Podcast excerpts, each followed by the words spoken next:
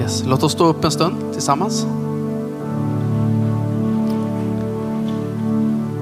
Vi kan bara sträcka våra händer till Gud. Bara välkomna honom. Vi välkomnar dig heliga Ande den här platsen. Vi tackar dig idag att det budskap som du inte bara lagt i mitt liv idag utan under en lång period. Att idag får jag introducera den och jag tackar dig heliga Ande att, att den får bli verklighet, uppenbarelse.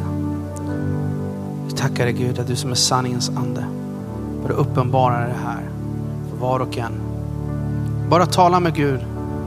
Säg till honom vad du vill ha den här kvällen. Börja be till honom. Vill du att Gud ska tala till dig? Vill du att Gud ska hela dig? Vill du att Gud ska befria dig eller vad det än är så säg det till honom. Och jag kommer stå i tro med dig. Att Gud ska få göra det verket som du längtar efter. Och Fader vi ber det här i Jesu namn. Du ser vad varje person går igenom. Och jag ber att du ska röra vid dem. I Jesu namn. Amen. Amen, varsågod och sitt.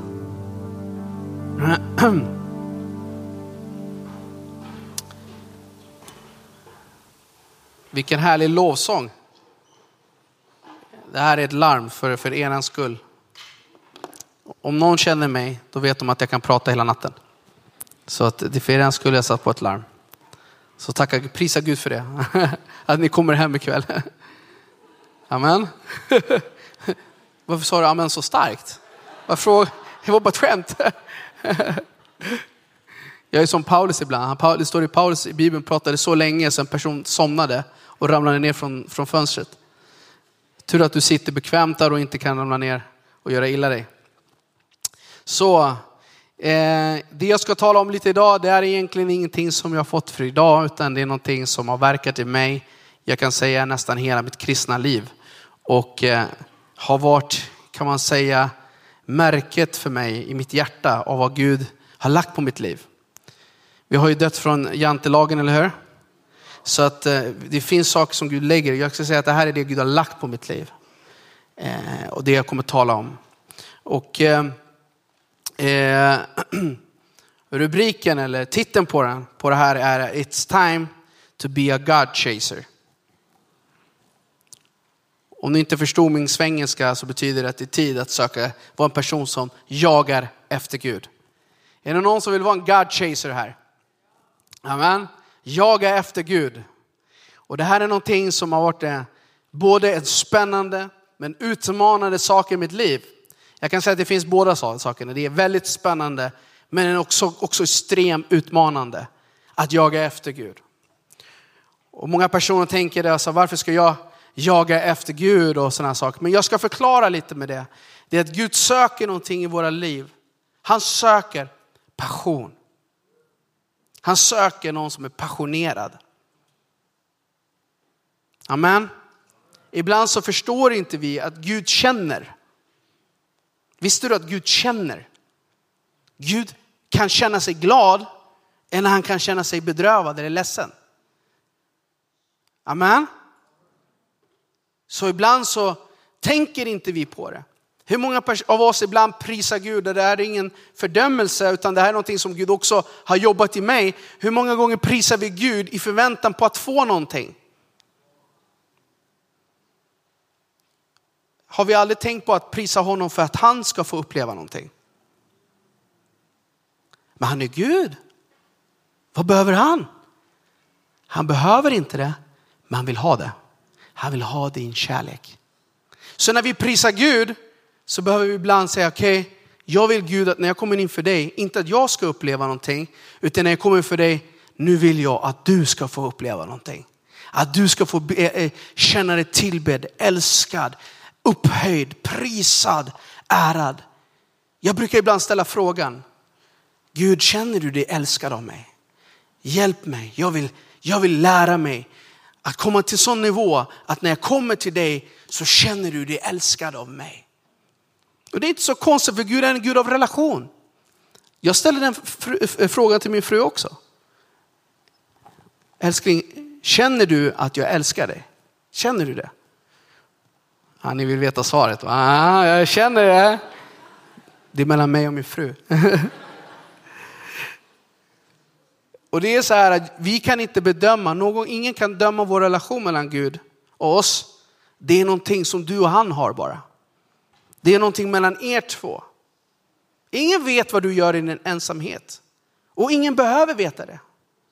Utan det viktigaste är att Gud vet vad du gör i din ensamhet. Amen. Så det är så viktigt och det här budskapet har följt med mig hela mitt liv. Och jag ska säga nu, jag introducerar budskapet idag. För det här är någonting som är en vandring som jag önskar att, kanske många av er redan lever i, men önskar att och fortsätta uppmuntra att följa den. Men också du som inte har det, att få tag i det. Och jag vill börja läsa från en bibel, eh, en bibel i första, bibel, bibeln. Första Mosebok 5, 21-24. Jag lyssnade på bibelappen, de sa Hanok, men jag säger, jag säger Henok. Jag vet inte hur de uttalar det, men strunt samma, jag uttalar det som jag. När Henok var 65 år blev han far till Metusela. Och sedan Henok hade fått Metusela vandrade han med Gud i 300 år och fick söner och döttrar. Henoks hela ålder blev alltså 365 år. Sedan Henok hade vandrat med Gud fann man honom inte mer, för Gud hade hämtat honom. Wow! Brukar ni tänka på vad ni läser? Jag brukar tänka, försöka tänka på vad jag läser. Han vandrade med Gud i 300 år. Och så står det, sen fanns han inget mer. För Gud hämtade honom. Vet du vad det betyder? Att han aldrig dog.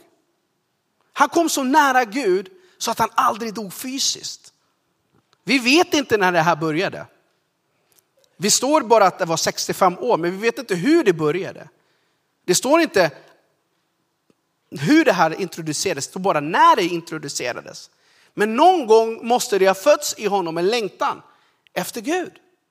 Någon gång måste det ha fötts en dröm i honom. Är det någon som har en dröm på att lära känna Gud i sitt liv? Amen. Det här är ett facit på att om vi står fasta i tron på honom, halleluja, så kommer vi vandra med Gud. Amen. Och det som är så starkt med det här är att han vandrar inte Gud i tio år. Utan han vandrade med Gud i 300 år. I 300 år. Om du bara fokuserar på vad bibelversen egentligen säger. Det finns så djupt i den här bibelversen. För att det står att han vandrade med Gud tills en dag han inte fanns mer. Och Gud hämtade honom. Det betyder att han gick från ena nivån till den andra, till den andra, till den andra. Högre, högre, högre. Till en dag så var han så nära Gud som säger, du är, du är lite närmare mig här uppe nu än vad du är i jorden. Vet du, låt oss bara avsluta, kom hem här nu. Det är det, det, är det man läser bibelord, det måste ha hänt någonting. Vet du vad det betyder också om Henok? Det, det säger någonting om honom. Det är att han aldrig nöjde sig med det han hade av Gud, utan han visste att det alltid finns mer. Du vet det största, största lögnen som kan komma in i våra tro, en troendes liv, en kristens liv. Det är att ni tror att man har nått målet. Det är en fiende. Jag kan säga, jag har nog goda nyheter. Det finns aldrig ett slut på vad Gud kan ge oss. Så första, det första vad säger jag, punkten, det är bara tre punkter, var inte orolig. Dröm, dröm för det finns mer. Om du kommer till en punkt när saker inte känns roligt längre, och det här är ren erfarenhet. Det här är någonting som Gud har verkat i mig under åren. Om det kommer en punkt i ditt liv där du känner att det inte är kul längre, när lovsången inte är tillfredsställande, när bönerna känns torra, när Bibeln känns som att den inte, liksom, det, det, den talar till någon men inte till mig. När det känns som allt annat känns roligt. Än förutom Gud och kyrkan och allt det här. Jag kan säga så här, det är inte Gud, Gud det är fel på då. Varför inga män? Om det inte det är inte Gud som har förändrats. Utan det kan vara så att Gud vill ta oss en ny, ny nivå i våra liv. Och ibland är det just då människor lämnar. När det är så nära till att Gud ska ta oss till en högre nivå. Och det behöver inte vara att det känns torrt, Det kan vara att prövningar är så hårda. Det kan kännas att slagen blir så tunga. Och om du visste de slagen jag har fått. Inte när jag var långt ifrån Gud, utan när jag var som närmast Gud. Har jag fått så hårda slag ibland i mitt liv, där jag trodde, jag vet inte hur jag ska resa mig upp. Men jag har lärt mig en sak, att Gud är på väg att ta en, oss till en högre nivå i våra liv. Halleluja, det här känns så honung i min mun när jag pratar om det här. Det känns så, halleluja. Och det står inte att Henok mötte Gud. För Henok, han var inte intresserad av bara få ett möte, även fast jag kommer gå in på det, hur starkt det är med ett möte. En encounter med Gud. Det är därför vi ska till Wow Festival. Det är därför vi ska åka, anmäla oss till encounterna när det finns. Men han vill inte bara ha ett möte, han vill inte bli, börja introducera till vem Gud är. Han ville vandra med honom. Och du vet, jag läste, satt och läste om när han, det här hände, han var 65 år. Och jag satt och läste lite om det här. Det betydde att Adam var runt 600 år. Vi förstår att han levde upp till 900. Det betyder att han måste kunna gå till Adam och fråga honom hur det var. Och jag tror att det måste ha börjat på något sätt. Att det, fanns, det finns någonting mer. Det måste finnas någonting mer i, vår, i, i, i det här livet än bara det som finns här nu. Det står att det här började när han födde en son. Och jag har inte så svårt att förstå det. För det är någonting som händer i oss när vi föder barn. När vi får ett barn. När man inser att den kärlek jag känner mot det här barnet, som är någonting som kommer från mig, den är så enorm. Tänk dig vad Gud känner för oss. Jag kan säga att jag kan inte förstått faderns kärlek tills jag blir pappa. Nu bölar jag ofta när jag, när jag tänker på sådana saker. Eh, för man har själv barn. Men någonting föddes i honom och han måste ha gått och frågat Adam. Inte, han bara, Adam, inte den här killen igen. Bara, bara, bara, ge mig bara fem minuter. Visste du att hunger frågar? Frå, hunger frågar. När jag, går, när jag går och undervisar, jag vet vilka som är hungriga. Hur då? De som kommer fram och frågar. De bara, jag måste lära mig mer. Jag måste gå djupare. Jag måste förstå det där. Och, och vad heter det? Han måste ha kommit till Adam och sagt till honom, berätta för mig, hur kändes det när du vandrade med Gud? Han bara, låt mig vara. Han kanske skämdes, men vet inte, eller hur? Det, det finns berättelser, var John Bevere som berättade, nu gjorde jag det här, jag gjorde det här nästa gång förra gången. Jag får stå här bara. Prisa Herren. Det står om, eh, John Bevere skriver om eh, en bok där han säger att, att det finns skrifter, skrifter som, som, som, som eh, judarna har. Där man säger att man, Adam var ofta, Adam var ofta var satt i mörkret. På grund av den skam de kände, vad som hade hänt. Men någonstans måste det ha fötts en, en hunger i hans liv. Han måste ha frågat, hur var han? Vad brukade ni samtala om? Vad gillade Gud? Hur kändes det att vandra nära honom? Eller hur? Jag tror att sådana frågor har vi också. Men han gick ännu längre, för hans fråga blev inte bara någonting här uppe, kunskap. Låt aldrig din hunger på Gud bli kunskap bara. Låt inte bara stanna vid svar. Låt inte bara stanna med kunskap som du har fått. Låt det bli, jag ska få tag i det där. Amen. Jag vet inte hur många gånger jag har sagt det. Och jag kan säga att ibland är det en process att komma dit. Men det är därför jag talar om det här idag. För många personer ger upp alldeles för tidigt. Och du säger, jag går fortfarande i kyrkan. Att ge upp har ingenting med var du är, befinner dig på en fredag eller en söndag. Det har med hjärtat att göra. Du kan ge upp och vara här varje dag. Så det handlar om hjärtat. Det handlar om vad som finns inom oss. Det handlar om att inte ge upp på insidan utan säga jag ska få tag i den här guden. Jag ska jaga efter honom. Jag ska få möta honom. Jag ska få bli förvandlad av honom. Jag ska få vandra med honom resten av mitt liv. Jag tror att nyckeln ligger i att han alltid ville ha mer.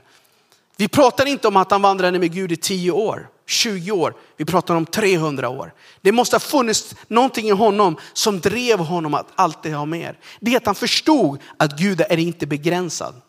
Att det alltid finns mer. Gud har alltid mer.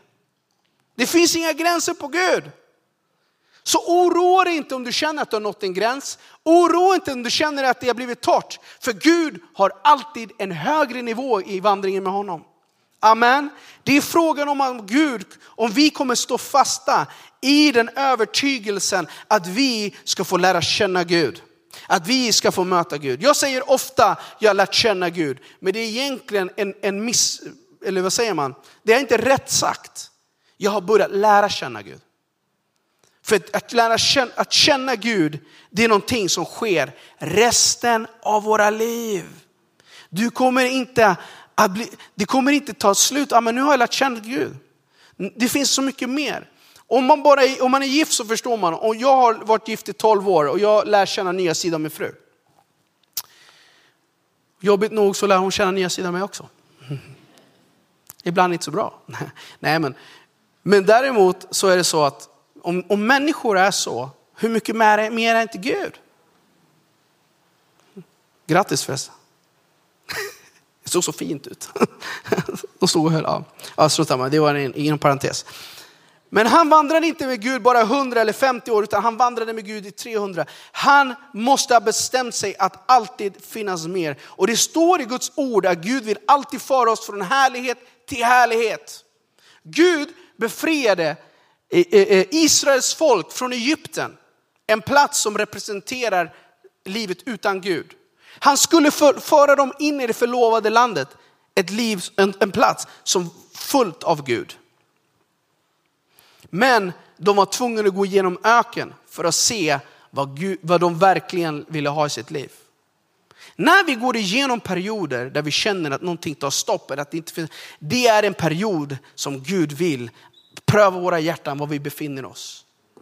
Inte för att vi ska ge upp, utan för att Gud vill kunna, att vi ska kunna, vilja att vi ska kunna bära det han ska ge oss. Amen. Så det finns allt mer, ge aldrig upp. Varför ska vi aldrig ge upp? Jo, för att Jesus gav aldrig upp. Amen. Han gick hela vägen. Han var lydig ända till döden står det. Så vi måste vara, följa Gud. Vi måste vara fasta i våra beslut. Amen. Så någonting föddes i mitt liv utifrån det här. Och jag vill bara börja med att läsa psalm 42.2 först.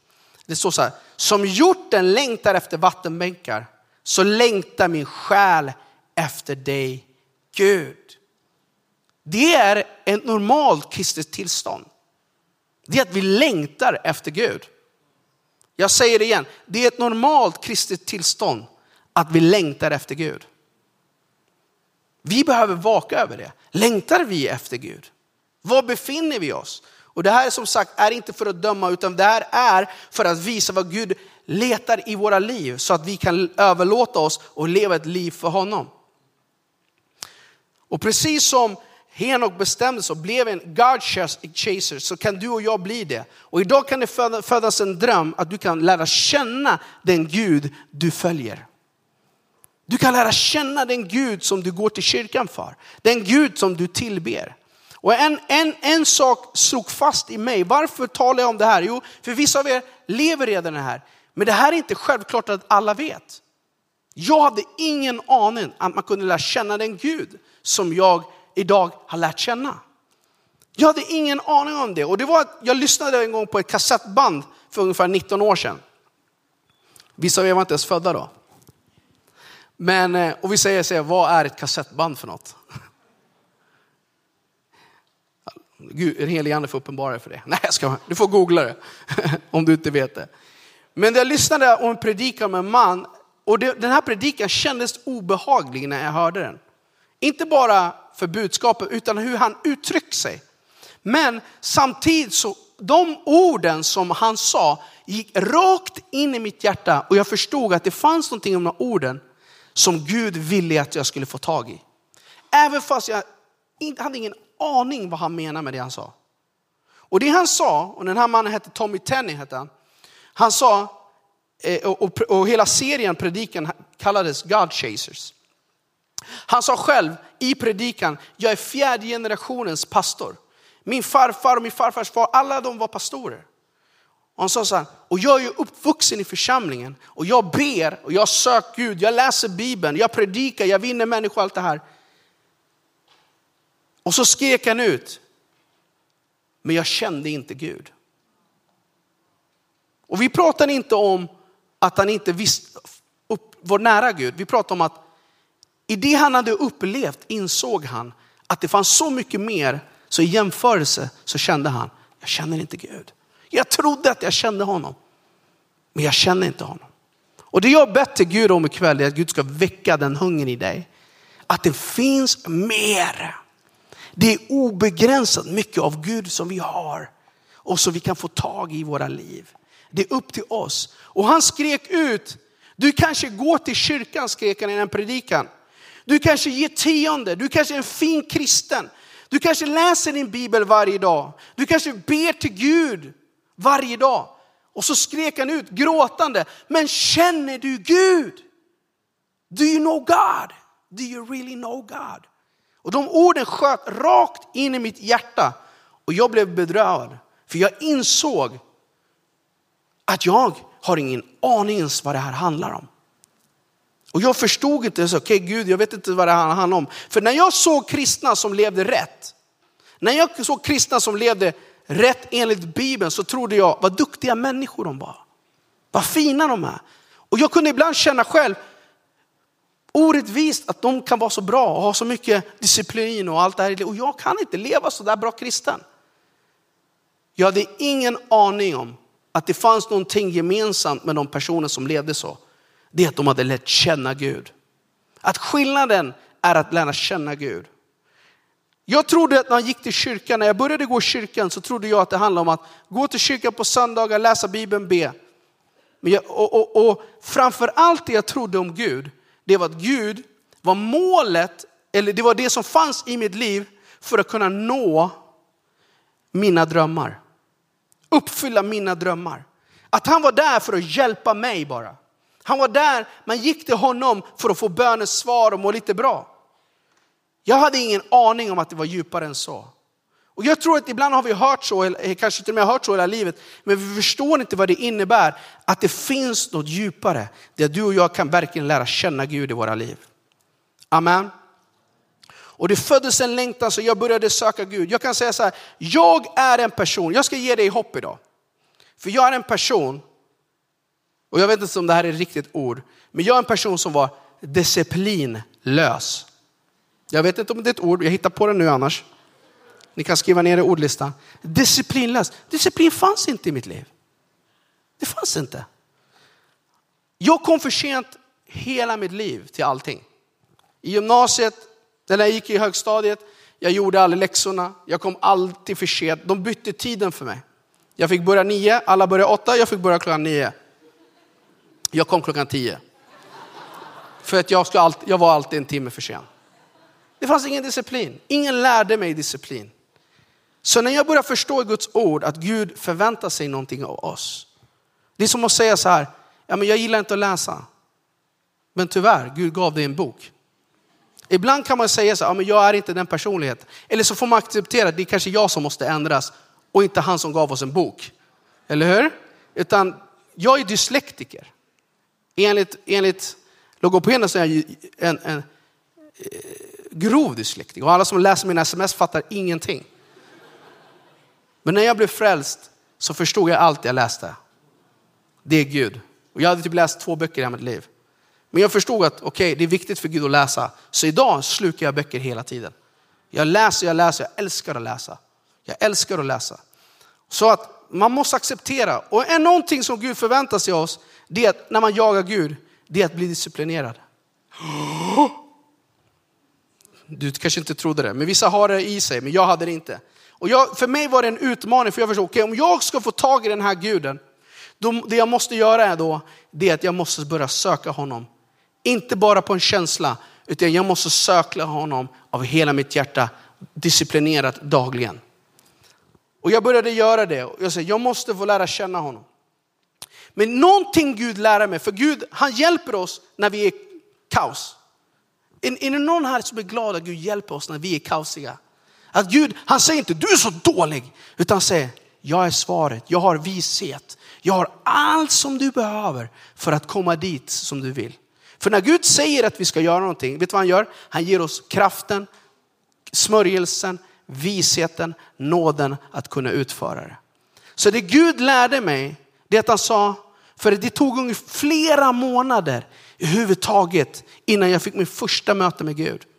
Alltså jag tror att det var runt nio månader och jag sökte Gud dagligen, passionerat, ibland långa stunder.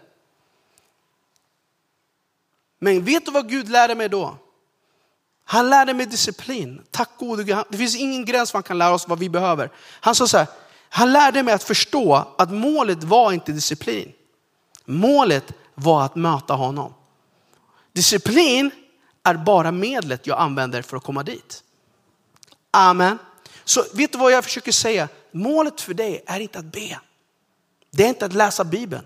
Det är att lära känna Gud.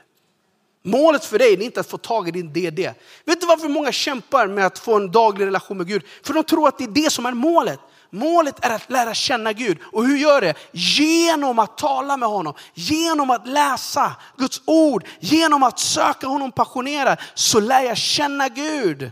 Amen. Och det är det som är målet. Det är därför Paulus säger i första Korinthierbrevet 9, 24-27. Vet ni inte att alla, av alla löparna som springer på arena är det bara en som får priset. Spring så att ni vinner det. Alla som tävlar måste ha disciplin i allt. I allt, säg i allt. Det gör det för att vinna ett segerkrans som vissnar. Vi för att vinna det som aldrig vissnar. Jag springer alltså inte utan att ha målet i sikte. Målet i sikte, eller hur? Säg målet i sikte. Han sa inte jag springer för att ha disciplin i sikte. Han säger jag springer för att ha målet i sikte. Jag boxar inte likt en som slår i tomma luften. Istället är jag hård mot min kropp och tvingar den till lydnad för att inte själv komma till korta när jag predikar för andra. Amen. Så när vi gör någonting, varför det är så viktigt att förstå de här sakerna, för målet är Gud. Medlet är det resten. Amen. Så jag började söka Gud. Och jag började se, sakta men säkert, jag kommer ihåg, jag, bara, jag ska bara slänga ut några sådana grejer som jag upplevde. Men jag var så logiskt tänkande och ibland så slåss vi med det. Jag var så här, jag förklarade allting logiskt. Jag kommer ihåg när jag började det här. Så hade jag en lovsång jag alltid sjöng, det är Jabes bön. Det, Låt olycka vara ifrån mig, Låt, eh, liksom, och, och, om du borde välsigna mig, heter den, eh, sjunger den bönen. Och jag brukade sjunga, om du vore olycka, på spanska då. Och, och, eh, låt, och om du vore välsigna med Gud och sådana saker. Jag, jag grät och allt möjligt. Och ibland när jag öppnade ögonen kunde jag se att hela rummet var fullt av rök. Jag bara, vad är det som händer liksom? Är det maten som är bränd? Jag var, jag var så otroligt logisk i mitt tänkande. Jag hade svårt att acceptera det övernaturliga. Jag tyckte det var weird ibland. I alla fall. Så, men det hände flera gånger. Och en dag så läste jag, och det står även i Uppenbarelseboken 15, att Gud, det, templet fylldes av rök av Guds härlighet. Och jag bara wow, vad nice! Och det händer ibland så när jag var i mitt rum och bad och liksom började göra de här sakerna och bad. Och jag bad, plötsligt blev det jätteljust i rummet. Jag bara, är någon som, var det sol ute och sådär? Jag kommer ihåg, så, jag kommer ihåg här, jag stod här nere en gång, jag ville att, Bertis, eller jag ville att någon skulle be mig och Bertil Svärd, eh, pastor Bertil Svärd och hans fru kom fram. Och när de kom fram så blev det starkt ljus. Och när de bad klart, när de gick iväg, då kollade jag upp och jag bara, de måste vara att de satt på ljusen här någonstans. Liksom. Men Gud började verka i mig. Gud började göra saker. Men allt det här var härligt. Det hände gånger det började blåsa i mitt rum när jag bad. Jag fattade ingenting. Jag bara, de öppnade fönstret, massa sådana saker. En gång gick det inte att neka, jag vaknade på natten och hela rummet var fyllt av Guds ljus. Det kunde jag inte neka. Och jag försökte ställa mig upp men jag kunde inte. Och jag tyckte det var jättekonstigt tills jag läste Bibeln att Gud dök upp så kunde de inte stå upp. Jag bara wow, häftigt. Men det fanns någon längtan för mig. Det som förändrade allt, det var inte alla de här upplevelserna, fast det var härligt. Det är när jag fick möta Gud personligen. När jag fick möta personen Jesus. För Gud är inte en upplevelse eller en känsla. Han är en person. Jag söker inte att uppleva någonting, Jag söker att lära känna honom. Amen. Så därför går vi fort framåt. Jag ska ta punkt två och punkt tre lite snabbt här. Men det är viktigt för dig att få en encounter, punkt två. Encounter är ett möte med Gud. En encounter är avgörande för oss. För att encounter, det är att vi får möta, ett möte med Gud, det är att vi får möta personligen honom vi följer. Och det är så viktigt. Vissa er kanske vet allt det här som jag pratar om, men då, låt det eh, uppmuntra dig. Men jag vet att det är också många nya och man måste förstå vad är det vi gör. Vad är det vi håller på med? Jo, vi följer inte bara en kyrka eller en upplevelse, vi följer Gud. Och vi vill känna honom. Så encounter, vi eh, encounter. Och varje, vi kan se i hela Bibeln att det finns många personer som mötte Gud och det förändrade allt. Vi kan se i många ställen hur människor fick möta den här guden och det förändrade allt. Moses var en person som hade dåligt självförtroende. Han var kallad av Gud men han kunde inte tala sa han själv. Men när han mötte Gud var det han som befriade ett stort folk på två miljoner människor. Inför de mäktigaste männen i världen ställde sig upp och talade och sa släpp mitt folk, släpp Guds folk. Mannen som kände att de var feg och inte kunde tala. Med ett möte i busken förändrade honom så att han kunde tala. Gideon var en rädd person som hade, själv, hade låg självkänsla. Han var rädd och hade dåligt självförtroende. Ett möte med Gud gjorde att han vann en seger med tusentals människor i armén med bara 300 personer. För han hade fått en encounter med Gud. Amen. Förstår ni skillnaden som gör en encounter med Gud? Abraham var en man som var en gammal person. Han hade inte fått barn, men han fick en encounter med en Gud som sa, jag kan göra det till ett stort folk. Och han blev ett stort folk. Och tack vare honom så är vi välsignade idag. Och Gud gjorde honom till ett stort folk. Jesus valde tolv apostlar, tolv apostlar som han utvalde. Det var olärda män ur folket med mycket personliga problem. Det här är för att vi ska få hopp, eller hur? Mycket personliga problem. Och det står i Apostlagärningarna 4 och 13 står det. När de såg hur frimodigt Petrus och Johannes var, märkte att det var olärda män ur folket. De blev förvånade av de här olärda männen. Men så kände de igen dem och kom ihåg att de hade varit med Jesus. Du vet att vi kan tro, se, läsa om de här männen och säga fantastiskt ska de vara. De var så speciella. Det var ingenting speciellt med dem. Det var de de hade mött som var speciell. Alltså är, det finns en chans för oss att göra mäktiga saker för Gud. Att vandra i övernaturliga, att vandra med vår Gud. Amen. Mördaren Saulus mötte Jesus och blev fullständigt förvandlad. Det står i Apostlagärningarna 9 och 3-6. Men när han kom in på sin resa närmade sig Damaskus strålade plötsligt ett ljus från himlen omkring honom. Han föll till marken och hörde en röst som sade till honom, Saul, Saul, varför förföljer du mig? Och då frågade han, vem är du? Herre. Rösten svarade, jag är Jesus den du förföljer. Men res dig och gå till den staden så ska du få veta vad du måste göra. Han var en mördare som förföljde kristna och han blev Bibelns stor, största författare, Nya testamentets största författare. Och en person som gjorde stora mäktiga saker för Gud. Vad var skillnaden? De hade mött honom. De hade lärt känna honom. Det var inte en fin filosofi, det var inte en härlig känsla, det var inte en upplevelse. De hade lärt känna honom personligen. Moses var rädd och försagd och mötte Gud och det förvandlade allt. Amen. Och, och, även Paulus. Och efter att de hade mött Gud så säger man att Gideon blev stark, Abraham födde, födde stort folk, lärjungarna vände upp och ner på världen tack vare att de, när de predikar sanningen. Amen. Så du och jag har den chansen att få möta den här guden, lära känna den här guden och förstå att skillnaden är han. Nu, punkt nummer tre sista, vi ska avsluta nu med det. Jag säger det för att inte skrämma dig att jag ska predika hela kvällen. Nej, jag skojar. Jag, jag vet, jag känner att ni är hungriga, så jag tror inte det är ett problem. Men det är någonting som jag har förstått under de här åren. Det är att många gånger så söker vi Gud, eller säger vi till Gud att vi ska få en starkare relation. Vi lägger allting på Gud. Men Bibeln talar jättemycket om att det är upp till hur mycket vi vill. Jag vill bara säga en sak som är viktigt innan den här kvällen. Om du inte får med något annat så upp, verkligen hoppas jag att du får med det här. Det är att hur stark och djup relation med Gud du har är inte upp till honom, det är upp till dig. Och du säger, hur kan du säga något sånt? Jo, för han har ju redan gjort sin del att, genom att dö på korset. Därför, är, hur djup relation du och jag har med Gud har ingenting med vad, jag, vad, vad han, om honom, utan om mig. Bibeln talar om det och jag skulle kunna predika hela kvällen om bara det. Men jag ska ta upp ett bibelord som, som nämner det. Jakobs brev 4, 8-9. Närma er Gud, säg närmare er Gud. Vilka er? Vi, eller hur? Så ska han närma sig er. Och så står det, rena era händer ni synder, rena era hjärtan splittrade, klag och sörj och gråt, vädde skratt och sorg och glädje i bedrövelse. Allt börjar med att du och jag närmar oss honom. Så ska han närma sig oss. Nu pratar jag om om man har tagit emot Jesus.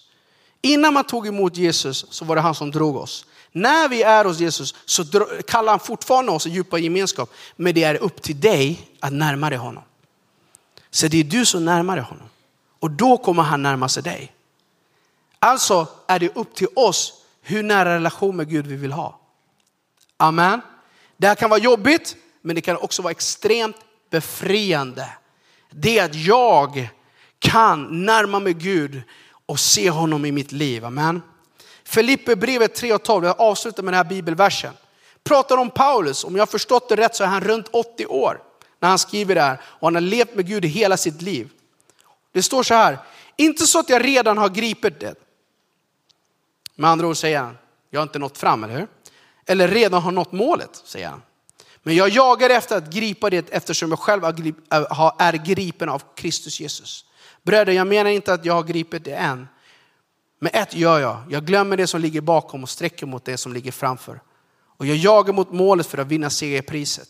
Guds kallelse till himlen i Kristus Jesus. Så bör vi tänka, vi som är mogna. Och tänker, tänker ni annorlunda i något avseende ska Gud uppenbara också det för er.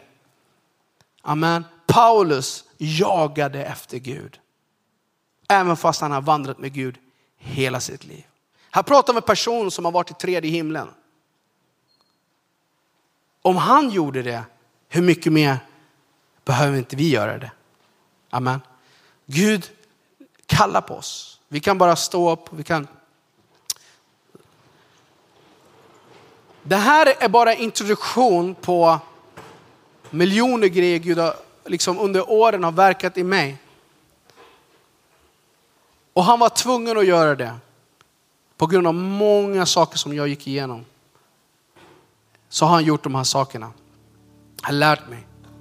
Men varför jag nämner de här sakerna, för det var någonting jag slogs med. Och jag tror att det ibland slår mot oss alla. Det är att jag har svårt att tro att Gud kan acceptera mig. Och därför ibland så trodde jag, för att Gud inte finns i mitt liv, mer har med att han inte vill. Men idag ska vi tro Gud att det här ska brytas över oss. Vi är ett utvalt folk. Om Gud har accepterat oss, vem kan då säga emot honom? Ska, ska du och jag försöka argumentera mot Gud? Eller hur? Du vet, Paulus säger själv, jag, jag vågar inte ens döma mig själv. Han bara, jag har ett rent samvete, jag vågar inte ens döma mig själv. Men jag kommer att bli dömd en dag inför Gud.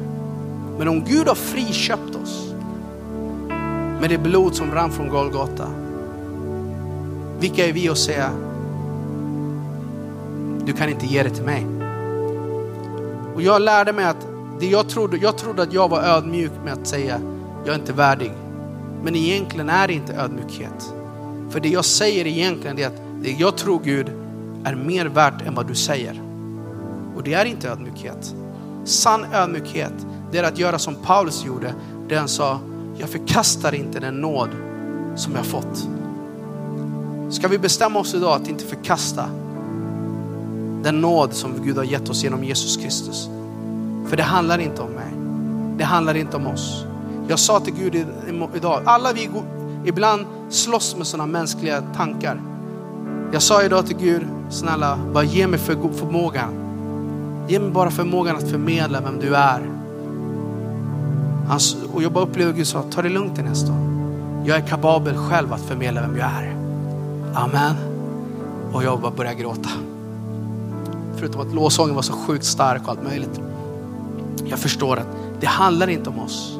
Så kan vi bara göra så att vi blundar och tar blicken bort ifrån oss den här kvällen. För vad vi kan göra, vad vi förmår. Och sätter vår blick på vad han kan göra. Det är därför många människor slåss ibland för att ta emot ett mirakel.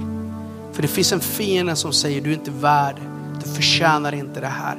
Det, är inte, det gäller andra men inte dig. Därför har Gud verkat i det. Men jag kände mig så oälskad. Jag vågade inte erkänna det innan jag blev frälst. Men när jag blev frälst och troende så uppenbarade mig Gud. Det var smärtsamt att inse att jag kände mig som ett litet oälskat barn när jag blev frälst. Och Gud var tvungen att visa mig gång på gång att jag älskar dig. Jag bryr mig om dig. Du är utvald. Jag, jag, jag, jag, jag är med dig. Och att det handlar inte om din prestation. Det handlar om att din vilja att jaga efter honom. Amen. Så far, jag bara tackar dig.